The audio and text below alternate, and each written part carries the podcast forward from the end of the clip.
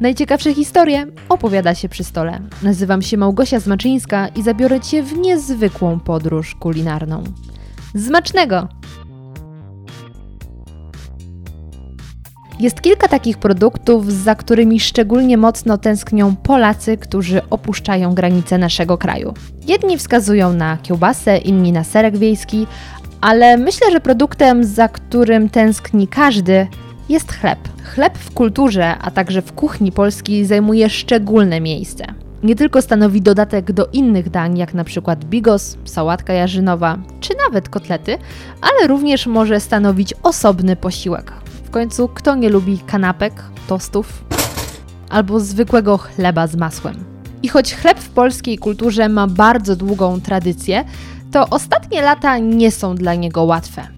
Z jednej strony są osoby, które całe zło, a przede wszystkim otyłość na świecie upatrują właśnie w chlebie, bo przecież to właśnie chleb jest powodem, dla którego tak tyjemy. Oczywiście nie jest to prawda, nie tyjemy od produktu, a od nadmiaru kalorii. Z drugiej strony są przeciwnicy glutenu, który, no cóż, jest właściwie nieodzownym elementem chleba, ponieważ e, to właśnie gluten, czyli białko znajdujące się w pszenicy, w życie, e, w jęczmieniu, sprawia, że chleb ma tak doskonałą konsystencję. Jednak co ciekawe, rok 2019 może wreszcie przerwać tę złą passę i nieco mm, zreperować wizerunek chleba. Na stronie internetowej polskiego Woga znalazłam artykuł z prognozami na 2019 rok i właśnie tam zwraca się uwagę na wielki powrót chleba. Jednak co warte zaznaczenia, mowa jest przede wszystkim o chlebach, które powstają w małych, rzemieślniczych piekarniach w całej Polsce. W artykule zostało wymienionych kilka miejsc, w których właśnie taki prawdziwy rzemieślniczy chleb możemy zakupić. Jednym z nich jest piekarnia pochlebnie Justyny Rzepeckiej. I tak pięknie się złożyło, że to właśnie z Justyną spotkałam się kilka tygodni temu, aby nagrać dzisiejszą rozmowę. Pierwszym pytaniem, które jej zadałam, były najstarsze wspomnienia związane właśnie z chlebem. Najbardziej mam takie wspomnienie związane właśnie z piekarnią, do której zabierała mnie babcia, ale głównie kupowała mi tam jagodzianki, którymi mnie karmiła. Aczkolwiek była to piekarnia, więc, więc ten chleb też tam był. On właśnie wyjeżdżał na takich wózkach i to były jeszcze te czasy, gdzie rzeczywiście chleb robiło się na miejscu, a nie on przyjeżdżał w skrzynkach. A powiedz, lubiłaś jeść chleb w dzieciństwie? Tak, znaczy w ogóle lubiłam jeść, to po pierwsze, a po drugie było tak i to jest tak raczej już później może trochę.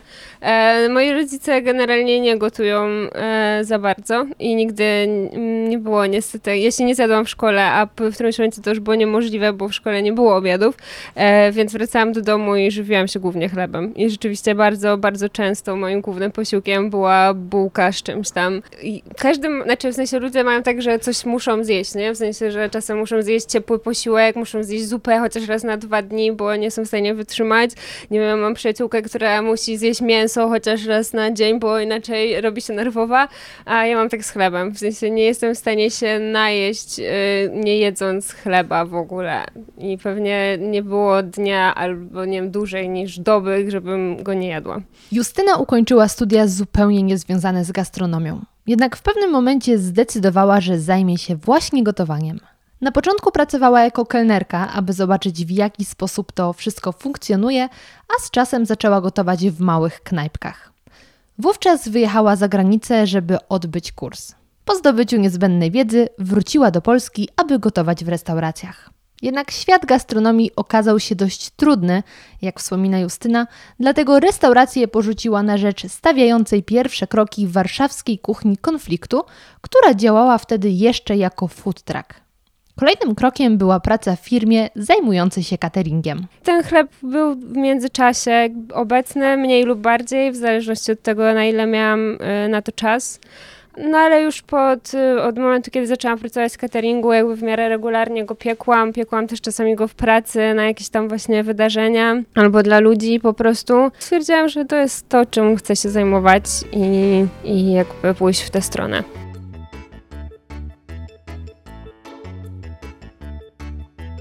Lata przepracowane w gastronomii oraz przede wszystkim tysiące upieczonych chlebów sprawiły, że Justyna nabyła ogromnego doświadczenia. Jaki więc jej zdaniem jest sekret dobrego chleba? Potrzebuje czasu. E, kluczem jest czas na pewno, bo jeśli robimy chleb na zakwasie, to musimy dać czas temu, żeby ten zakwas się rozwinął, żeby był gotowy na to, żeby e, ten chleb e, powstał. No i od momentu, kiedy mamy już nawet gotowy zakwas, to jest jeszcze są długie godziny tego, żeby potem powstał z niego chleb. W zależności od tego, czy jest to chleb żytni czy pszenny, żytni chleb nie potrzebuje aż tyle czasu e, już po jakby wytworzeniu tego ciasta właściwego. A e, jeśli chodzi o chleb pszenny, no to nie dość, że parę godzin on wyrasta, to potem jeszcze trafia jakby do lodówki na całą noc. Znaczy, no nie aż do takich bardzo niskich temperatur jak w lodówce, ale jakby jest taka powolna, długa fermentacja i on po prostu spędza tam, no tak naprawdę może długo tam spędzić, ale powiedzmy, że kilkanaście godzin e, i dopiero rano jest wypiekany. Więc tak naprawdę chleb, który jemy, powstaje poprzedniego dnia. I samo ciasto. To trochę mi rozwaliłaś całe spojrzenie na chleb, bo ja czasem jak sobie piekę w domu y, drożdżowy, mhm. no to, to wyrasta tam szybciutko, szybciutko, bo chcę już go mhm. zjeść, później piekę i od razu jem. Tak, znaczy e, oczywiście można i większość chlebów, które można spotkać, tak też powstają, więc e, nie mówię, że to nie jest możliwe. E, nawet w przypadku zakwasu jest to możliwe, to znaczy nie, nie musi ten chleb trafiać do tej lodówki, ale daje to po prostu więcej czasu na rozwój, powiedzmy, no jakieś tam różne chemiczne reakcje, które zachodzą. Efekt ma być taki, że jest po prostu więcej smaku w tym pieczywie, jeśli ono właśnie ma ten czas na, na taką powolną fermentację. No można podobny efekt osiągnąć dając tak jakby, i robiąc go na drożdżach, dając bardzo mało tych drożdży, tak, nie wiem, typu 2 gramy, 3 gramy. No one się też rozmnożą, wiadomo, tylko zajmie im to oczywiście dużo więcej czasu niż jak e, klasycznie damy, nie wiem, 20 tych gramów drożdży, tak, tak mniej więcej na pół kilo mąki się daje. Skoro już mowa o proporcjach, to ciekawa jestem, czy są jedne stałe proporcje, dzięki którym upieczemy doskonały chleb. Pewnie nie ma czegoś takiego jak idealne proporcje. No, każdy wypracowuje sobie jakąś tam metodę. Na pewno nie jest to, znaczy jest to ciągle praca na żywym organizmie. To znaczy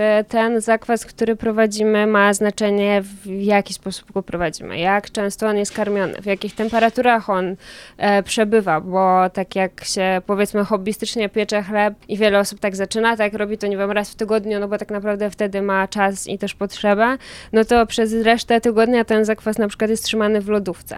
No i ja tak robiłam przez długi czas, e, rzeczywiście piekąc ten chleb e, no, sporadycznie, e, niecodziennie, no ale efekt jest zupełnie inny niż jeśli trzymamy ten zakwas, używamy go codziennie i on jest dokarmiany jest, przebywa jakby w temperaturze pokojowej.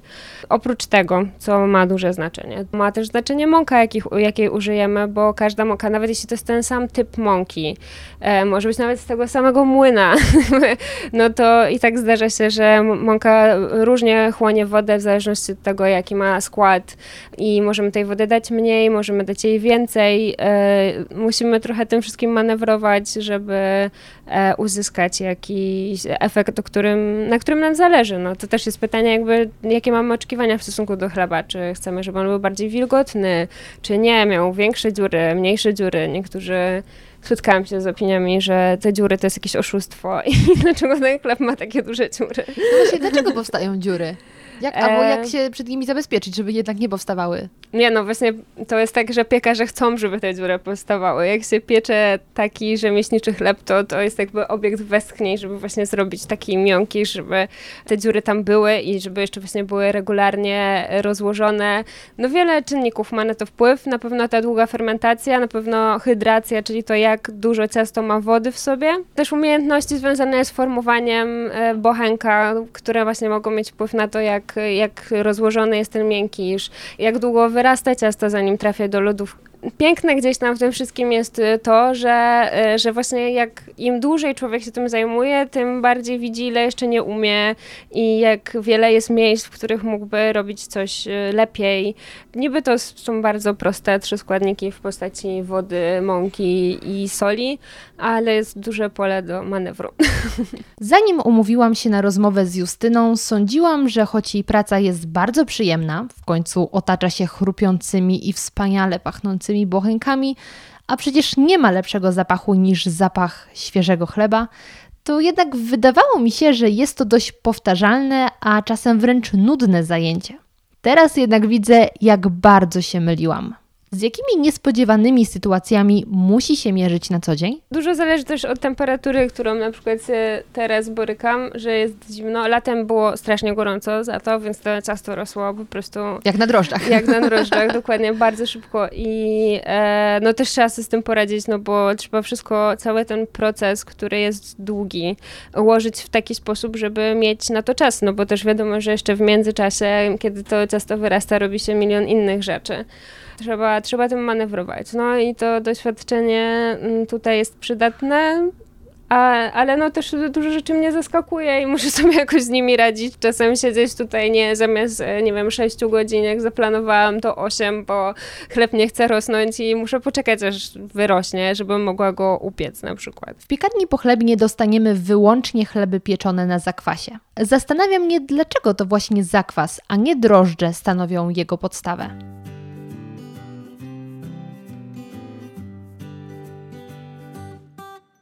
Drożdże piekarnicze są gdzieś tam spreparowane, to znaczy one wszędzie będą takie same, a zakwas jakby adaptuje się do, y, do środowiska, tak? W sensie jeśli przewieziemy nawet zakwas skądś tam, e, z drugiej po prostu strony świata, to i tak po jakimś czasie on, y, jego skład będzie zbliżony do tego, jak wyglądają zakwasy w, w Polsce, no bo po prostu łapie jakby bakterie, tak, z otoczenia, no tak to, tak to powstaje. I jeśli chcemy zrobić własny zakwas, mieszamy mieszamy mąkę z wodą, zostawiamy i czekamy, aż coś się wydarzy. Jakby powinno, po paru dniach powinno się coś wydarzyć.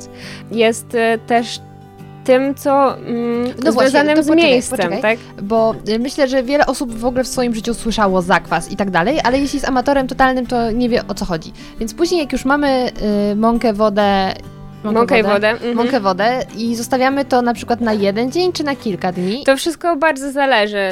Trudno, zależy od temperatury, zależy od otoczenia, tego to, to, trudno przewidzieć. No, w każdym razie, jeśli zacznie się coś dziać, to na pewno to zauważymy. Pojawią się pęcherzyki powietrza i tak e, jakby to ciasto zaczęło gdzieś tam gazować. No bo drożdże zjadają cukry i pewnie inne rzeczy. Jeśli chodzi o chemię, to aż niestety moje zaawansowanie jest średnie. Powstaje dwutlenek węgla, i no jakby jest to, co ten chleb pompuje, tak? To jest też to, co jest w środku. No po prostu jest jakby struktura, która jest w stanie utrzymać lub nie Nieistotne. Generalnie widzimy, że coś zaczyna się dziać. Na pierwszym etapie zrobiłabym tak, że jeśli, nie wiem, nasypiemy 100 gramów wody, 100 y, gramów mąki, wymieszamy to i zostawimy i coś się zacznie wydarzać, możemy po, nie wiem, tych dwóch dniach na przykład, kiedy zaobserwujemy, że coś się dzieje, dodać jeszcze mąki i wody, jakby też w proporcjach 1 do 1.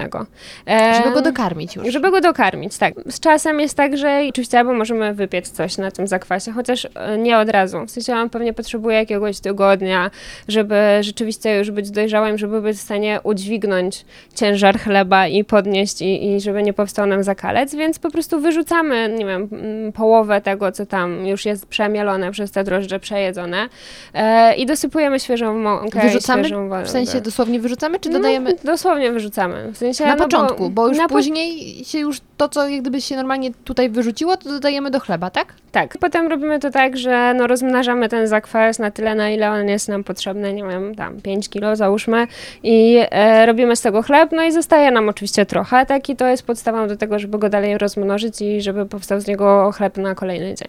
A na taki jeden e, bochenek chleba w warunkach domowych, to ile takiego zakwasu się dodaje? Takie proporcje, powiedzmy, najbardziej standardowe, to przy pszennym bochenku to jest około 100 gramów, e, przy żytnim ja daję trochę więcej, daję 160 mhm. E, gramów zakwasu. A czy możliwe jest upieczenie chleba z mąki innej niż ta, z której powstał zakwas? Możemy jak najbardziej. No to jest pytanie jakby co, mm, co chcemy osiągnąć. E, bardzo też popularny w Polsce, myślę, że taki najbardziej klasyczny chleb to jest chleb pszennożytni. Więc jak najbardziej możemy użyć żytniego zakwasu do, do pszennego pieczywa. No, po prostu ona będzie wtedy też na, zawsze trochę pszennożytnia, no bo, mhm. bo jest ta mąka żytnia za, zakwasie. Wszystko można, że tak powiem. Jak wspominałam na początku, wiele tegorocznych prognoz wskazuje na to, że rok 2019 rozprawi się z wciąż panującą modą na produkty bez glutenu. Warto jednak pamiętać, że dla wielu osób nie był to kolejny trend, a jedyna możliwość. Jakie więc doświadczenia z chlebem bezglutenowym ma Justyna? Jakieś doświadczenie z chlebem bezglutenowym mam, aczkolwiek e, jeśli chodzi o taką stricte naturalną fermentację, to robiłam tylko chleb z kaszy groczanej który też fermentuje tam jakiś czas, ale wychodzi z niego taki foremkowy stricte chleb, który jest dość gęsty w środku, powiedzmy. Foremkowy, czyli taką dość rzadką masę tak, się tak, wlewa jest, do foremki, tak, a nie dokładnie. da się formować. Tak, tak, nie da się tego formować, bo, bo jest to zdecydowanie za rzadkie. Aczkolwiek nie próbowałam tego, więc nie, nie do końca mogę się powiedzieć, ale e, rzeczywiście jest w Berlinie taka dziewczyna, która robi bezglutenowy chleb, który przynajmniej na zdjęciach no, wygląda wygląda naprawdę imponująco. Wiem, że ta piekarnia się będzie teraz jakoś otwierać i na pewno są jakieś tam dodatki, których ona używa, tak mi się wydaje. I na pewno jest to też e, mieszanka różnych mąk, bardziej mąki ryżowej e, i, i na pewno na tych wszystkich różnych mąkach można zrobić zakwas, no tutaj jakby nie ma problemu, ale e, nie mam wielkich doświadczeń w tym zakresie, bo po prostu mam tutaj tyle glutenu w powietrzu, że trudno, żebym robiła chleb bez glutenu glutenowy, na dwa no to też trochę brakuje mi e, już zasobów ludzkich i e, pomieszczenia, żeby, żeby po prostu jeszcze, jeszcze to, to, to robić. Myślę, że każdemu z nas zdarzyło się kiedyś znaleźć w chlebaku spleśniały bochenek. Ciekawa jestem, który chleb jest bardziej narażony na zepsucie naturalny bez konserwantów, czy ten z nieco dłuższą listą składników? Chleb nie powinien pleśnieć, tak naprawdę. Jeśli tylko ma dos zapewniony dostęp powietrza, w sensie jest na przykład, nie wiem, w lnianym woreczku albo w papierowej torbie i jest to naturalny chleb, nie powinien mieć prawa spleśnieć tak naprawdę. Czyli on się tylko wysuszy? On się powinien wysuszyć, tylko i wyłącznie. Mm, ewentualnie miałam takie doświadczenia, że jeśli ten chleb się zamknie bardzo hermetycznie, tak że on nie ma jakby y, za bardzo czym oddychać, y, to, to może w takiej sytuacji coś tam się wydarzyć. W sensie, że za duża wilgoć gdzieś tam sprawia, że coś tam może na nim y, się osadzić, że tak powiem, i, i spleśnieć.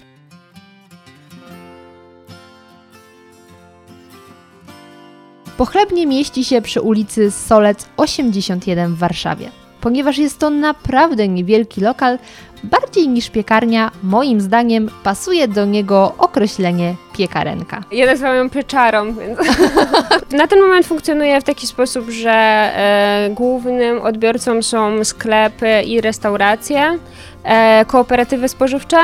No właściwie sklepy, z którymi współpracuję, to też są sklepy kooperatywy, e, bo no nie, do, no nie mam tutaj warunków, żeby prowadzić takiej sprzedaży e, do ludzi, że tak powiem, w takim normalnym wymiarze. Oczywiście zmieram też zamówienia indywidualne w te dni, kiedy i tak tutaj jestem i piekę. Na Facebooku można znaleźć Tak, formularz. można znaleźć formularz, to w czwartki, w piątki i w soboty zawsze tutaj jestem i można sobie jakby od, od poniedziałku danego tygodnia tygodnia złożyć zamówienie na któryś z tych dni i ten chleb będzie wtedy czekał.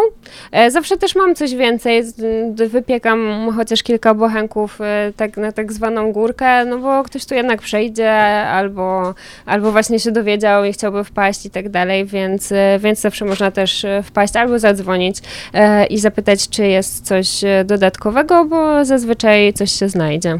Mhm. Czy można gdzieś w internecie znaleźć listę sklepów, y, w których znajdziemy Twój chleb? Mhm. No właściwie to y, i tak czasami wrzucam takie informacje. No, y, jest tak, że na stałe współpracuję z kooperatywą Dobrze, oni mają dwa sklepy.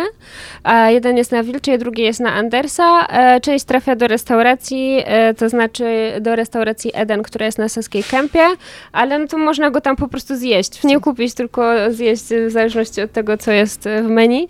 I piekę też dla e, Warsajsa w, w Nowym Teatrze na Mokotowie.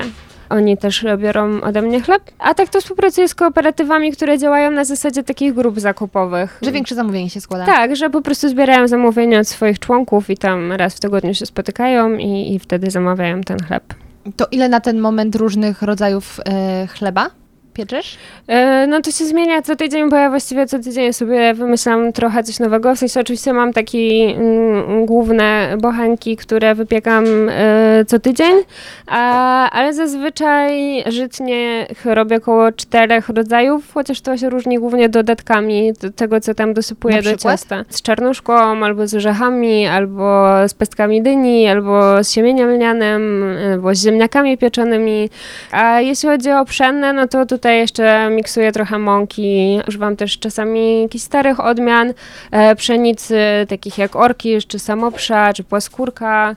E, też trochę takich chlebów bardziej razowych. No i tutaj dodatki, no to już naprawdę można szaleć. Właściwie co tydzień wymyślać coś nowego, jakieś warzywa, nie wiem, suszone owoce, e, w ogóle owoce, sery. Gdzie wszystko można dodać do chleba. Nowy rok to doskonała okazja, aby próbować nowych rzeczy, jak na przykład upieczenie własnego chleba. Jak się do tego zabrać? Myślę, że żeby po prostu upiec swój pierwszy chleb, znaleźć jakiś pierwszy, lepszy przepis i, e, i tego spróbować i zobaczyć, jak to smakuje i popełnić pewnie milion błędów, które no zawsze popełnia się na początku. A z czasem może właśnie przejść do, do pieczenia chleba na zakwasie albo od razu zacząć od wstawienia własnego zakwasu. Myślę, że żytni chleb jest bardzo wdzięczny i e, zdecydowanie łatwiejszy do przygotowania, bo jest głównie to kwestia kwestia wymieszania ciasta i poczekania aż wyrośnie, jeśli tylko zakwas jest aktywny, e, więc może od tego. A czy polecasz y, na przykład jakąś książkę konkretną z y, przepisami na chleb albo stronę internetową? Jest, no jest, jest mnóstwo takich książek. E, jest taka Biblia e, pieczenia, że tak powiem, e, książka o szumnym tytule Chleb. Wow. tak, napisana przez Hamelmana. No właściwie te przepisy nie są już tak dla takich już zupełnie początkujących, ale na pewno znajdziemy tam przepisy absolutnie na wszystko, na bardzo dużo różnych rodzajów chleba, różne metody przygotowania, też na jakieś bułki, na, nie wiem, bajgle i tak dalej, jakieś precle, no wszystko można tam znaleźć. Więc to na pewno jest taka solidna podstawa, jeśli chodzi o pieczenie chleba. Jest to przetłumaczone na język polski, miało już parę wydań, więc jest też, myślę, dość łatwo dostępne. No tak, to jest mnóstwo książek, oczywiście jakby już na jakimś tam dalszym etapie, to pewnie można nawet e, bardzo dużo, na przykład e, mm, piekarni w Stanach wydaje po prostu swoje książki. E, w ogóle tą restaurację też to robią, więc to, to też jest ciekawe, że jak jest coś, co nam się podoba i jak, nie wiem, myślimy, że chcemy iść w tym kierunku, no to można poszukać, no takim chyba pierwszym głównym e, przykładem jest e, Tartin, e, taka piekarnia w, w San Francisco, która, no oni wydali już na pewno ze trzy, dwie czy trzy pozycje. I tam mm, rzeczywiście w, tym, w tej ich pierwszej książce jest tak bardzo step by step rozpisane, jak zrobić pszenny chleb. Właśnie taki z wysoką hydracją, co będzie miał fajną skórkę, duże dziury w środku i jak ten, jak zrobić zakwas, jak to ciasto poprowadzić, żeby żeby coś z tego wyszło. Przynajmniej ja tak robiłam i to jakoś tam zaczęło I całą drogę. tak.